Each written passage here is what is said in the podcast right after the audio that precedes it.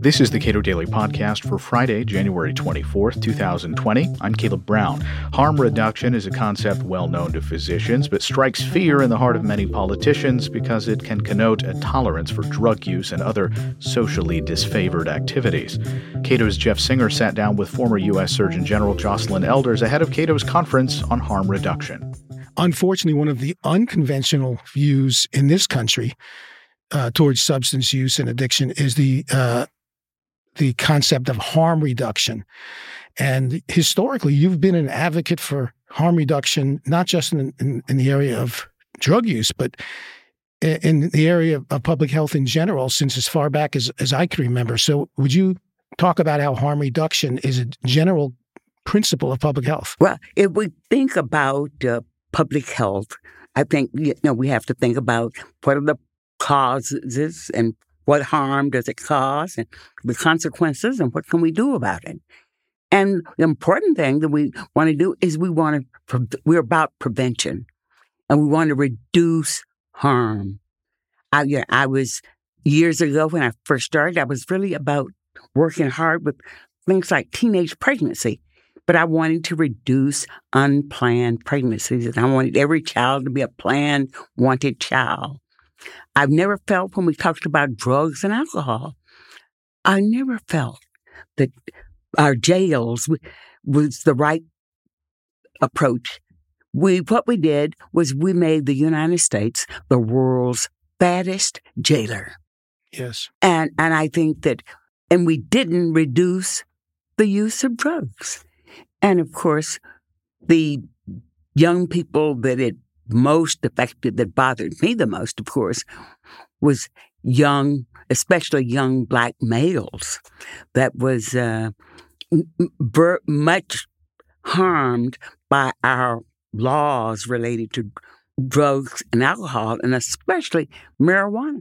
I recall back in your days as Surgeon General, you were talking about when it came to sex education in the schools that I think, didn't you once refer to insisting on abstinence is a form of child abuse? Yes, and I still feel like that. I feel, well, abstinence without education and not providing young people the resources and what they need to protect themselves is child abuse. The same thing, I think, related to young people with drugs. I think the earlier young people start using drugs, the more trouble, or the more long-lasting and more trouble they're likely to get into.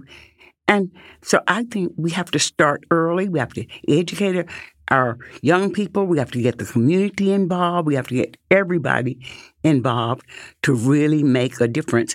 And we have to create a community that's where young people feel accepted, protected, and safe.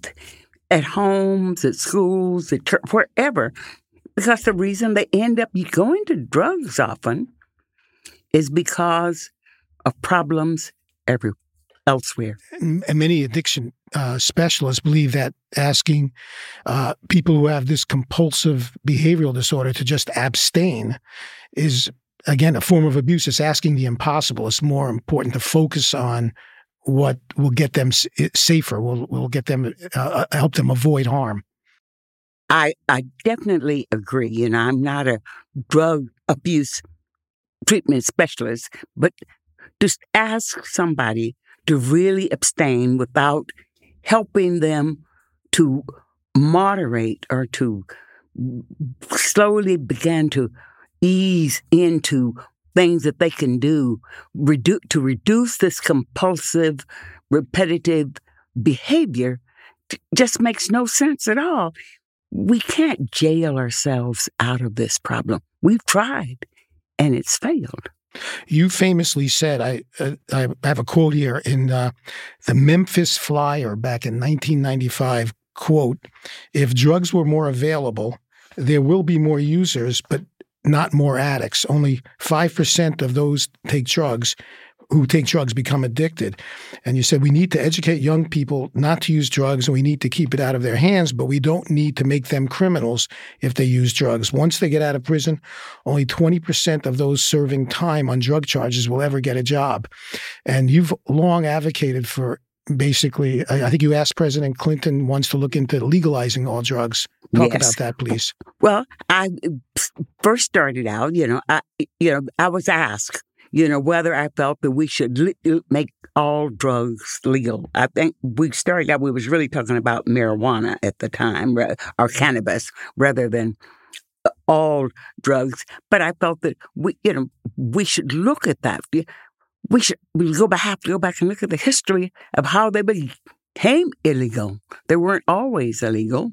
And so when we go back and look at the history, we found that much of it was really done as punishment, not as a form of treatment or to reduce drug use. So I very much think that the way the country is moving now to look at cannabis as making it legal or acceptable will reduce the number of young people or people in prisons, because they don't really learn any new behaviors. They really learn to be criminals. And they're more likely to repeat. They're less likely to end up being able to get a job or to be able to get federal funding for their education. They are more likely to end up on the streets and doing the things that got them into trouble in the first place. So I feel that we as a society need to totally rethink our drug laws and what we're doing, because obviously what we're doing is not working. I think you also have some personal experiences with this, because your son, I think, battled cocaine addiction. Am I correct? My son very much battled cocaine addiction. He was drug-free, I think, absolutely drug-free for more than 15 years. But this was after 4 or 5 very expensive drug treatment centers. Finally, I think he was drug-free. And then, but it's a relapsing disease. So he relapsed again. But I think he's doing well now. It's very expensive, it's very difficult, and it's very hard, and it's destructive for the person. It's just, he was really, in a very, he had an MBA and was in a very good position and a good company and was moving up, but, obviously he lost his position. And it's hard for the family. It's hard for the community, hard for the church. Hard is very difficult and very on everybody involved. But you wonder how much, though, of the harm that we see when people use or become addicted to illicit drugs is a direct result of the fact that the drugs are illegal, which of course makes them more dangerous and makes users have to interact and intersect with communities of criminals. You are exactly right. I think that's a big part of the problem. I think we as a community have created part of our drug problem because we do not, rather than provide good, I'll say supportive kinds of treatment centers, well, what we do is we say abstinence or nothing.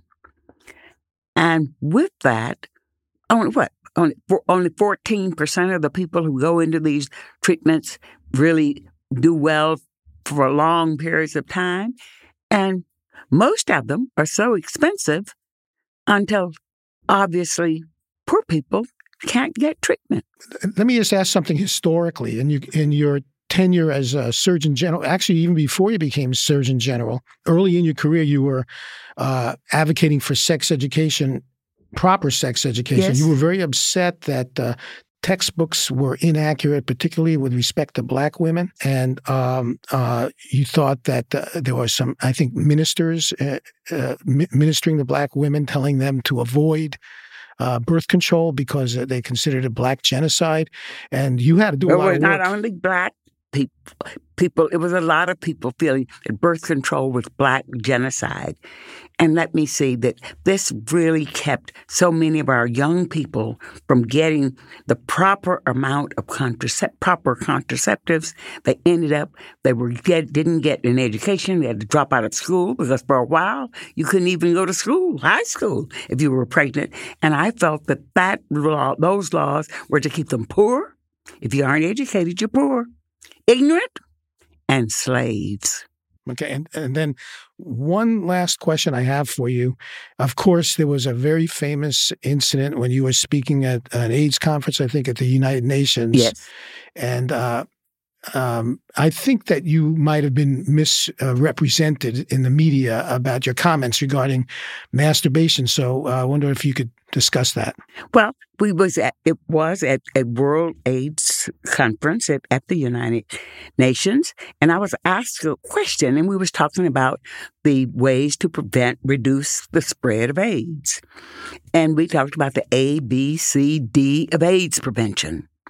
A, abstinence. B, be faithful. C, use a latex condom. And D, do other things.